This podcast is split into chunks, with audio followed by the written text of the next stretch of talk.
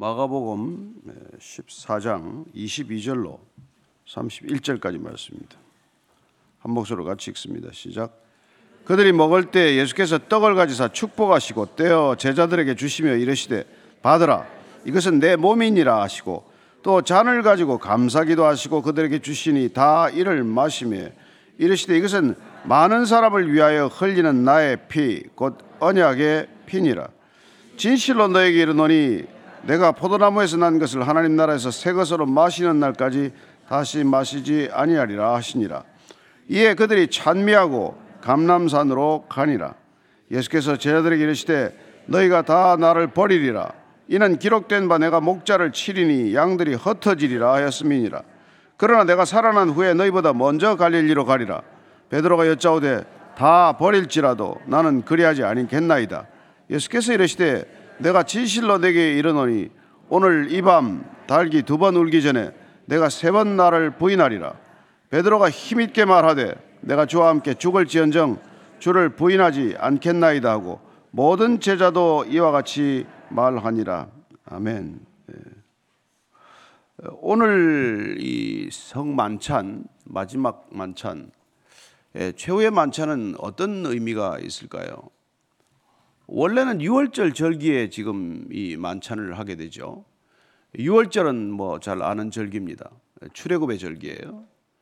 근데 6월절은 지금도 이 이스라엘 백성들이 지키고 있는 유대인들의 전통 의식이죠. 그리고 어, 구약 시대도 3대 어, 절기 중에서 6월절, 7질절, 초막절 중에서도 가장 중요하게 여겼던 그런 절기입니다. 어쩌면 그 절기 속에서 예수님께서는 당신이 6월절 제물이 되셨다는 것을 말씀해 주셨고 또 본인이 2월절을 완성한다는 의미를 오늘 이 말씀 가운데 발견할 수가 있습니다.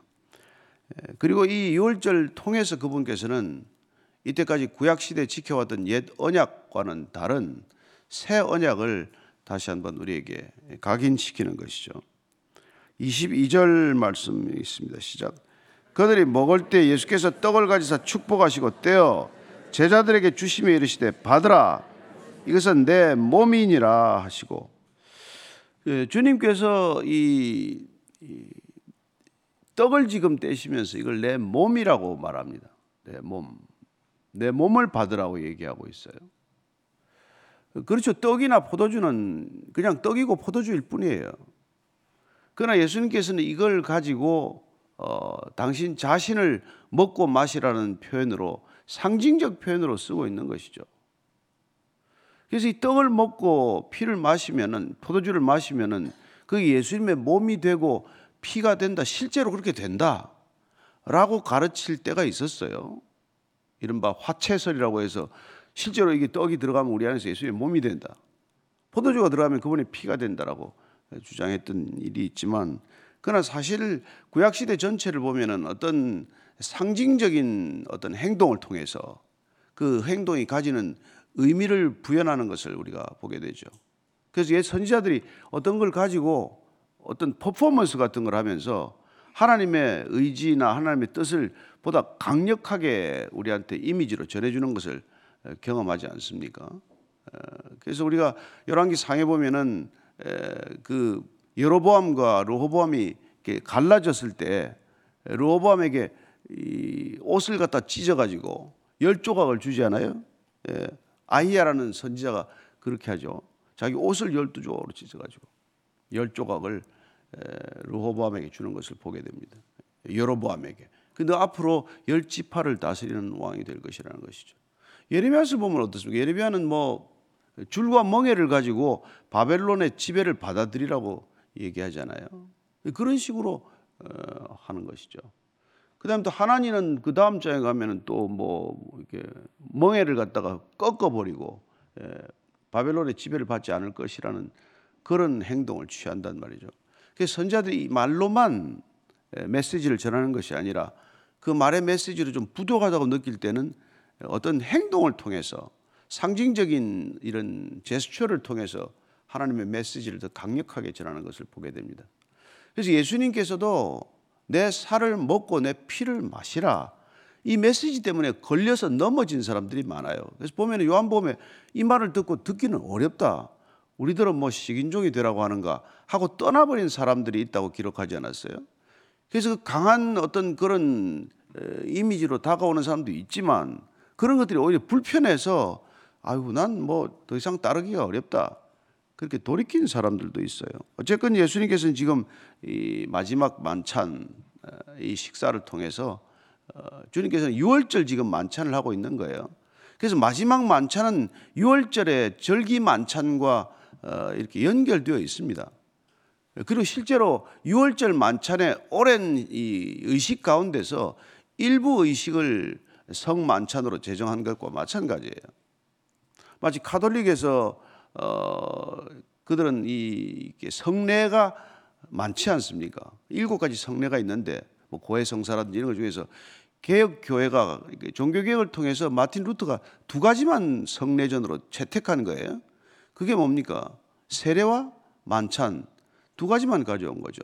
나머지 우리는 이 카톨릭에서 하는 무슨 고해 성사라든지 뭐 혼배 성사나 이런 것들을 치, 치지 않습니다. 그 마찬가지로 이 유대인들의 유월절 절기 중에서 13번째, 14번째 이 순서를 성만찬으로 가지고 온 거란 말이죠. 그래서 이건 나, 나를 먹고 마시라. 나를 먹고 마시라. 이게 여러분들 잘 아시다시피 요한복음 6장 56절 말씀이에요. 같이 읽습니다. 시작. 내 살을 먹고 내 피를 마시는 자는 내 안에 거하고 나도 그의 안에 거하나니 주님께서 내가 내 안에 거하고 내가 내 안에 거하는 것을 상징적으로 이렇게 말씀하시는 거란 말이죠. 예. 그 앞부분에 조금 읽어드리면 진실로 진실로 되기로는 인자의 살을 먹지 아니하고 인자의 피를 마시지 아니하면 너희 속에 생명이 없느니라. 내 살을 먹고 내 피를 마시는 자는 영생을 가졌고 마지막 날에 내가 그를 다시 살리리니 내 살은 참된 양식이요 내 피는 참된 음료로다 이렇게 말합니다. 예, 이 말을 액면 문자 그대로 아 그분의 살을 먹어야 되는 거구나. 그리고 그분의 피가 들어오면 예, 포도주가 아니라 내 피가 되는 거구나 이렇게 생각하는 사람들이 있다는 것이죠. 예, 그래서 일본께서는 지금 새 언약을 지금 예, 강조하고 있는 것입니다. 자, 23절, 24절의 시작. 또 잔을 가지사 감사기도 하시고 그를에게 주시니 다 이를 마시며 이르시되 이것은 많은 사람을 위하여 흘리는 나의 피 곧 언약의 피니라. 언약의 피라고 말씀하십니다. 예, 잔을 가지고 그냥 감사기도 하시고는 그 잔을 지금 주시면서 이게 나의 피다.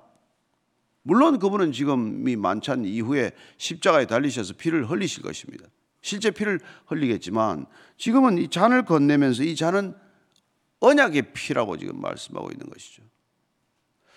이스라엘 종교, 구약시대 종교는 전부 언약 관계에서 비롯되는 것 아닙니까? 그래서 그 언약의 피가 출애굽기 때부터 나와요. 이 표현 자체는 언약의 피. 언약의 피에 관한 얘기는 출애굽기 24장 8절입니다. 시작. 모세가 그 피를 가지고 백성에게 뿌리며 이르되 이는 여호와께서 이 모든 말씀에 대하여 너희와 세우신 언약의 피니라. 예. 짐승의 피를 받아 가지고 이 피를 뿌리면서 이건 여호와께서 너희들과 세우신 언약의 피라고 말해 주고 있습니다. 그러니까 계약을 피로 보정하는 것과 마찬가지죠. 스가랴서 9장 11절 말씀입니다. 스가랴서 9장 11절입니다. 시작. 내 언약의 피로 말미암아 내가 내 갇힌 자들을 물 없는 구덩이에서 놓았나니 그 언약의 피로 말미암아서 우리는 구원을 받게 되었다. 계약 관계에 따라서 약속에 따라서 우리는 구원을 받는 이 백성들이 된 것이죠. 근데 예수님께서 다시 이 피, 언약의 피를 새롭게 한다는 새 언약을 말씀해 주고 있는 것이죠. 이사야서는 이 의미를 갖다가 이렇게 얘기해 주고 있습니다. 이사야서 53장 11절 12절 말씀입니다. 시작.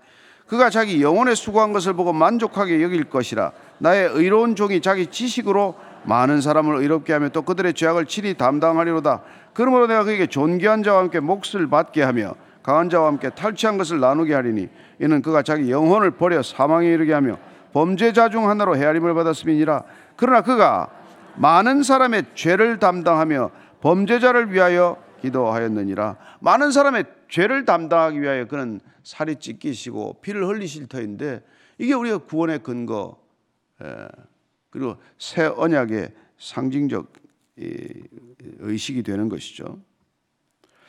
그래서 6월절 절기에 맞추어서 주님께서는 십자가를 지신단 말이에요. 어린 양의 희생 제물이 되기로 결정하셨기 때문에.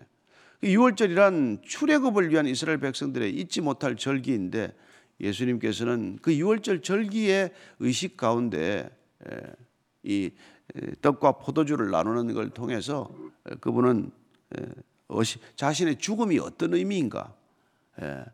예수님이 이 땅에 오셔서 죽고 부활하시는 게 어떤 의미인가를 강조해 주시되 우리가 단숨에 그 6월절 절기의 의미를 기억한다면은 아 이게 제 2의 출애굽이구나. 그리고 6월절 절기의 완성이구나. 이걸 알게 되는 것이죠. 6월절 식사 절기 순서가 굉장히 복잡했습니다. 근데 뭐 우리야 뭐 6월절 지키지도 않는 사람들이고 6월절하고 우리가 의미가 없지만 또 요새 뭐 어떤 데서는 뭐 6월절을 지켜야 된다고 막 이렇게 요란스럽게 하는 데가 있어요.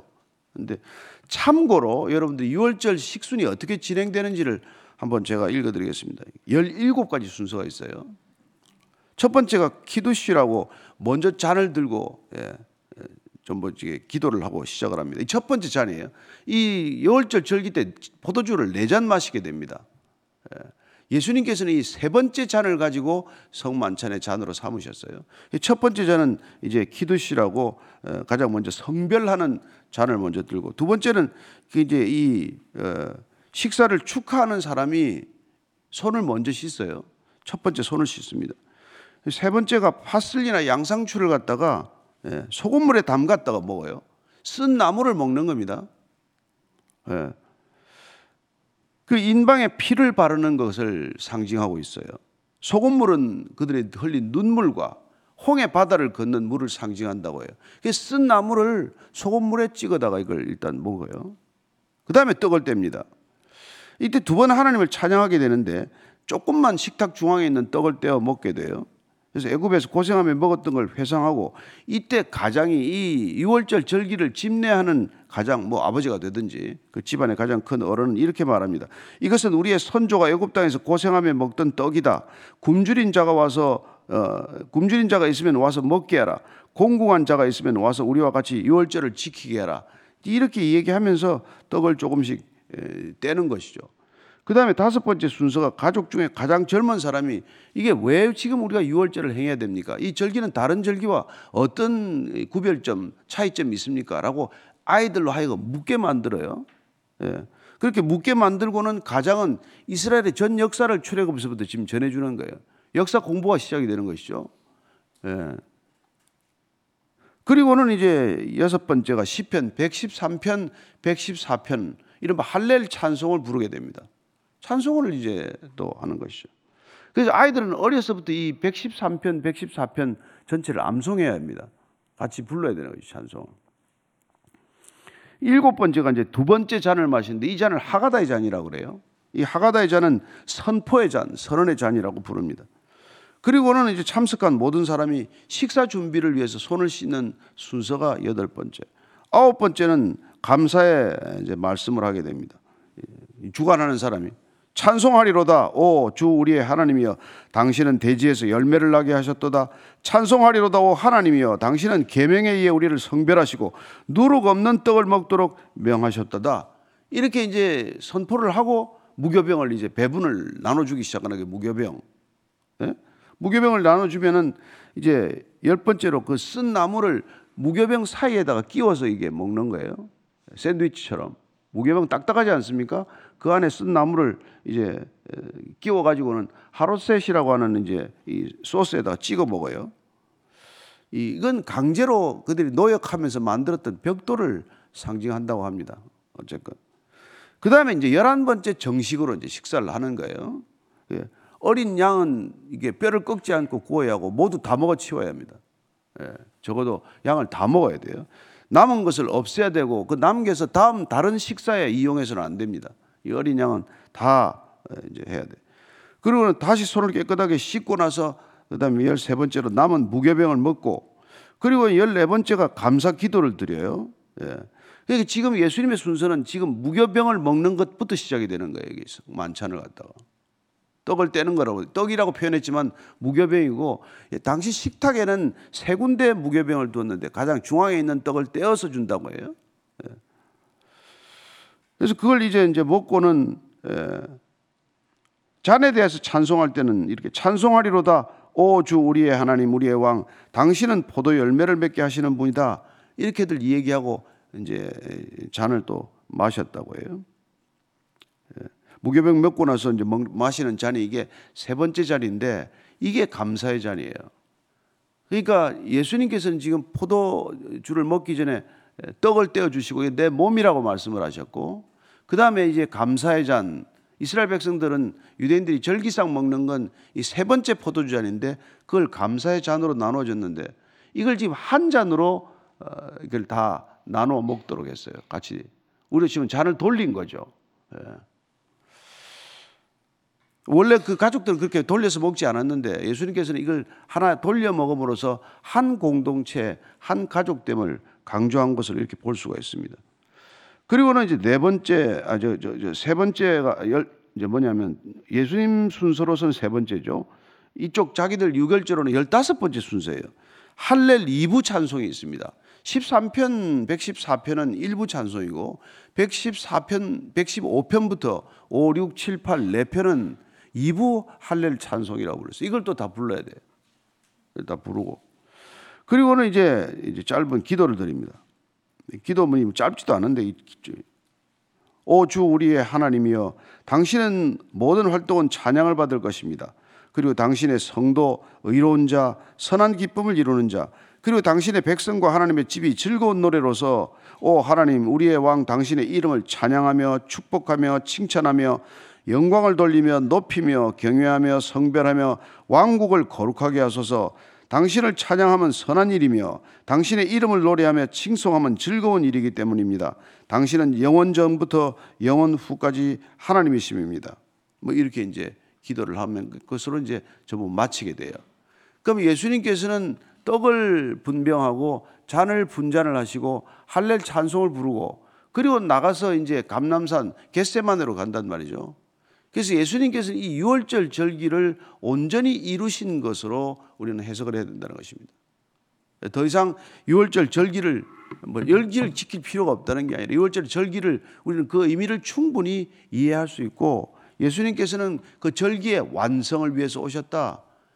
제1 출애굽이 미흡한 채로 이렇게 계속되고 있기 때문에 주님께서는 당신 자신이 어린 양 제물이 되셔서 그래서 지금 예수님이 하는 만찬에는 양이 없어요. 떡과 잔밖에 없습니다. 떡과 포도주밖에 없어요. 왜? 어린 양은 당신 자신이 제물이 되셨기 때문에 열두 제자와 나는 이 유월절 절기 음식을 먹을 때는 양 고기를 들지 않으셨다는 것을 알 수 있습니다. 본인이 희생 제물이기 때문에.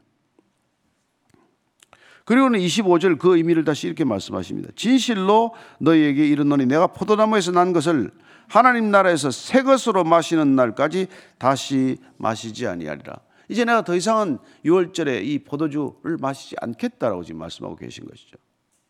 근데 어떤 분들은 또 이게 예수님께서 십자가에 달리셔서 처음에는 포도주를 안 드셨다가 마지막에 예, 이 우슬초에 적신 걸 드심으로써 그때가 비로소 하나님의 나라가 선포되었다라고 해석하기도 해요. 어쨌건 6월절 절기가 예수님과의 성만찬과 어떻게 관련이 있는지를 조금 이해하고 넘어가는 게 필요하다고 생각이 돼서 복잡하지만은 만찬 이게 17가지 식순이 얼마나 복잡하겠어요, 어린애들이. 그걸 지금 몇 천 년간 하고 있는 거예요, 4천 년간 하고 있습니다. 지금도 대부분의 유대인들이 하고 있는 의식이에요. 자, 27절, 28절입니다. 시작. 예수께서 제자들에게 이르시되 너희가 다 나를 버리리라. 이는 기록된 바 내가 목자를 치리니 양들이 흩어지리라 하였음이니라. 그러나 내가 살아난 후에 너희보다 먼저 갈릴리로 가리라. 너희가 다 나를 버리리라. 이게 실컷 예수님께서 지금 다 말씀하시고 찬미하고 감남산으로 간 거예요. 그럼 이 찬미할 때는 할렐 2편 2부를 다 부른 것이죠 부르고 마지막에 또 부르는 게 시편 136편을 대할랄이라고 부르는데 그걸 또 부르게 됩니다. 그걸 부르면서 이제 감남산에 들어가는 거예요. 가서는 지금 너희들이 나, 나, 다 나를 버리리라고 말씀하십니다. 버린다는 뜻은 이건 걸려서 넘어진다는 뜻이에요. 예. 나를 떠나게 된다는 뜻입니다. 그렇게 말씀하실까? 왜냐하면 내 목자를 칠 텐데 양들이 흩어질 것이다. 이 스가랴서 말씀, 스가랴서 13장 7절 말씀을 인용한 거예요. 같이 한번 읽습니다. 시작. 만군의 여호와가 말하노라. 카라. 깨어서 내 목자 내 짝된 자를 치라. 목자를 치면 양이 흩어지려니와 작은 자들 위에는 내가 내 손을 들이우리라. 목자를 치면 양떼가 흩어진다 하는 이 말씀을 스가랴서 말씀을 인용하시면서 너희들이 다 흩어지게 될 것이다. 예, 걸려 넘어질 것이고. 그러나 내가 살아난 후에 내가 먼저 갈릴리로 가겠다 이게 뭡니까 이게 지금 이 무슨 말씀 하시는 거예요 부활의 약속 아닙니까 예. 부활의 약속이죠. 내가 먼저 갈릴리로 가 있겠다. 예. 살아난 후에 내가 갈릴리로 먼저 가야겠다. 거기서 또 뭐 하십니까? 아니 또 생선 구워놓고 제자들 한번 또 예, 베드로에게 예, 내가 나를 세 번 부인했느냐 확인하고 다시 또 사랑한다고 고백하지 않습니까? 자, 근데 베드로는 그걸 알겠습니까? 지금 뭐 갈릴리로 간다 이게 무슨 말인지 뭐 그래서 29절 이렇게 말하는 것이죠. 시작. 베드로가 여짜오되 다 버릴지라도 나는 그리하지 않겠나이다. 다 버린다 하더라도 다 떠나도 다 넘어져도 저는 그러지 않겠습니다. 이 베드로 얘기는 진심입니까? 거짓말입니까? 진심의 이때는 그럼 무슨 우리 진심은 어떤 진심입니까? 지킬 때야 비로소 지켜지는 진심 아니에요. 우리 지금은 진심이에요. 나중에까지 그 진심이 지켜지냔 말이에요. 그러니까 내 진심이라고 해서 장담할 일은 아니다 이 말이죠. 예. 거의 뭐 여러분들이 뭐, 뭐, 뭐 결혼 반지 주고받고 하면서 뭐 나는 영원히 사랑할 거다. 언제까지 사랑할 건데? 예. 무슨 영혼인데 영혼은? 예. 그 인간은 자기의 진심을 그렇게 신뢰해서 안 된단 말이에요. 지금 내가 당신한테 가지는 생각은 이런 생각이지만 이 생각이 변할 수 있다는 걸 우리는 인정하고 살아야 된다는 것이죠. 예수님께서 이렇게 말씀해 주시는 것이죠. 30절, 31절입니다. 예수께서 이르시되 내가 진실로 내게 이르노니 오늘 이 밤 달기 두 번 울기 전에 내가 세 번 나를 부인하리라. 베드로가 힘있게 말하되 내가 주와 함께 죽을지언정 주를 부인하지 않겠나이다 하고 모든 제자도 이와 같이 말하니라. 베드로만이 아니죠. 베드로는 예수님께서 세 번 부인한다니까 펄쩍 뛰는 거죠. 제가 절 대로 주님을 부인하지 않겠습니다. 호언장담하지만은 그러나 이 말, 이, 이 장담이 결코 안 지켜진단 말이에요. 지켜질 수 없다는 것. 에, 따라서 우리는 인간의 약속을 믿을 바가 못 된다는 것이죠. 주님 앞에 한 이 서원, 이 약속도 지키지 못하는데 인간끼리 한 약속을 어떻게 지키겠습니까? 그래서 너무 못 지킬 때 첫째 너무 실망하지 말라는 것이고 그 못 지킨 하나를 가지고 인간을 그렇게 정죄하지 말라는 얘기예요. 그때는 진심이어서 지키고 싶어요. 그러나 우리는 못 지키는 상황을 만나게 된단 말이에요. 그래서 사도 바울의 고백처럼 내가 마음으로는 성령의 법을 따르고 있는데 몸은 육시의 법을 따르고 있으니 오호라 어찌할꼬 나는 곤고한 자로다 이런 탄식을 하게 된단 말이죠. 우리 다 그런 존재란 말이죠. 그래서 주님께서 이런 번씩 일곱 번이라도 용서하시는 거예요. 그 처음 진심을 한번 기억하시기 때문에 주님께서 은혜를 베푸시는 것이다. 따라서 그분께서는 끝까지 우리를 은혜로 구원하시지 우리의 결심, 우리의 의지, 우리의 행위에 구원한 근거한 구원은 이루어질 수 없는 구원이라는 걸 잘 아시기 때문에 예, 그분이 지금 성만찬을 통해서 내가 내 안에 들어가서 내가 내 스스로 그 약속을 지키겠다고 말씀하고 계신 것이죠. 따라서 우리의 은혜, 이 놀라운 구원의 섭리는 주님께서 주도적으로 일방적으로 완벽하게 이루신 것인 것을 믿으시기 바랍니다. 예. 그리고 남은 너무 이렇게 실족하는 사람들을 비난하지 않게 되길 바랍니다. 누구나 다 실족할 수 있거든요. 예. 누구나 다 실족할 수 있거든요. 여러분 설교자인 저도 늦어서 설교 못할 때가 있을 수 있지 않겠어요? 예. 갑자기 오늘 왜 못 나왔나? 못 나올 수 있단 말이에요. 그러니까 너무 실망하지 마시고 안 나오더라도 매일 나오려고 애는 쓰지만 애는 쓰지만 너무 몸이 힘들어서 못 나올 수도 있고 예, 그런 것이죠. 그래서 오늘 여러분들이 기도할 때 에, 정말 우리가 주님께서 은혜를 부어 주십시오. 주님의 은혜가 없으면 에, 우리는 아무것도 아닙니다. 그러니까 예수님께서 할 수 있거든이 무엇이냐? 믿는 자에게는 능치 못함이 없다라고 말씀을 고쳐 주셨지만은 우리가 능치 없음이 없다는 건 내 능력으로 능치 못함이 없다가 아니라 내 믿음으로 그분이 안에 들어와 계시기 때문에 내 믿음으로 그 안에 임재하신 성령님께서 능치 못함이 없다. 이걸 알 때 우리는 교만할 근거가 없는 것이죠. 자랑할 이유가 없는 인생이 될 줄로 믿습니다. 같이 오늘 겸손하게 다시 기도의 자리로 나가겠습니다. 은혜를 부어 주옵소서 한번 기도하겠습니다. 하나님 아버지 주님 우리가 끝까지 주님 앞에 엎드려 주님의 자비와 긍휼을 구할 수밖에 없습니다. 내 의지, 내 결심, 에, 내가 분명합니다. 어떻게든지 주님을 따르고자 하는 내 의지가 분명하지만 그러나 주님 우리는 연약합니다. 때로는 실족할 것입니다. 주님께서는 그 실족도 알고 계십니다. 내가 실족할 것을 내가 알고 있다. 그러나 자책하지 말아라. 내가 너를 다시 일으키리라. 내가 다시 너를 이렇게 세우리라. 다시 내가 힘을 얻고 발목과 관절에 힘을 얻고 일어나 뛰고 그러면 나를 찬미할 것이라는 건 내가 알고 있다. 주님, 주님께서 그렇게 은혜를 베풀어 주셨길래 저희들에 대한 긍휼을 거두지 않으셨기에 저희들 이렇게 믿음의 걸음을 계속해서 걷습니다. 주님, 끝까지 저희들 동행할 수 있도록 주님께서 함께 해 주셨음을 감사합니다. 주님이 끝까지 함께 하실 것 그 한 가지 사실만으로 주님 주님을 향한 나의 사랑의 고백이 주님께 받아들여졌음을 믿고 동행하는 오늘 하루가 되게 하여 주시옵소서. 주님께서는 우리가 어떤 존재인지 우리가 우리 자신을 아는 것보다도 더 정확하게 알고 계십니다. 우리가 지금은 진심이지만은 주님을 따를 때 실족할 것이라는 것, 주님을 우리 혼자임과 혼자 의지로 따를 수 없다는 것 주님 잘 아시기에 내가 보혜사 성령을 보내줄 터이니 그가 오면 내가 너와 함께 끝까지 내 걸음 어, 완, 완전히 완수할 것이라는 것 약속해 주셨사오니 주님 오늘도 성령 의지하여 주님과 함께 동행하는 하루가 되게 해 주옵소서. 지치고 힘들고 낙심이 될 때마다 나를 바라보지 않고 주님 바라보는 걷는 오늘 하루 되게 하여 주옵소서. 이제는 십자가에서 온전함이 무엇인지를 보여주신 우리 구주 예수 그리스도의 은혜와 그리스도의 온전함에 옷 입는 자, 덧 입는 자마다 맞아주시는 아버지의 사랑과 날마다 부족한 우리를 보지 않고 실족하는 우리 자신에 묶이지 않고 다시 한번 일어서 어, 주님을 따르도록 권면하시고 인도하시는 성령님의 길은 무엇이니 오늘도 주와 함께 말씀으로 동행하기를 원하는 말씀으로 동행하기를 결단하는 이제 고기 숙인 참된 그리스도의 제자들 위해 지금부터 영원까지 항상 함께 하시기를 간절히 축원하옵나이다. 아멘.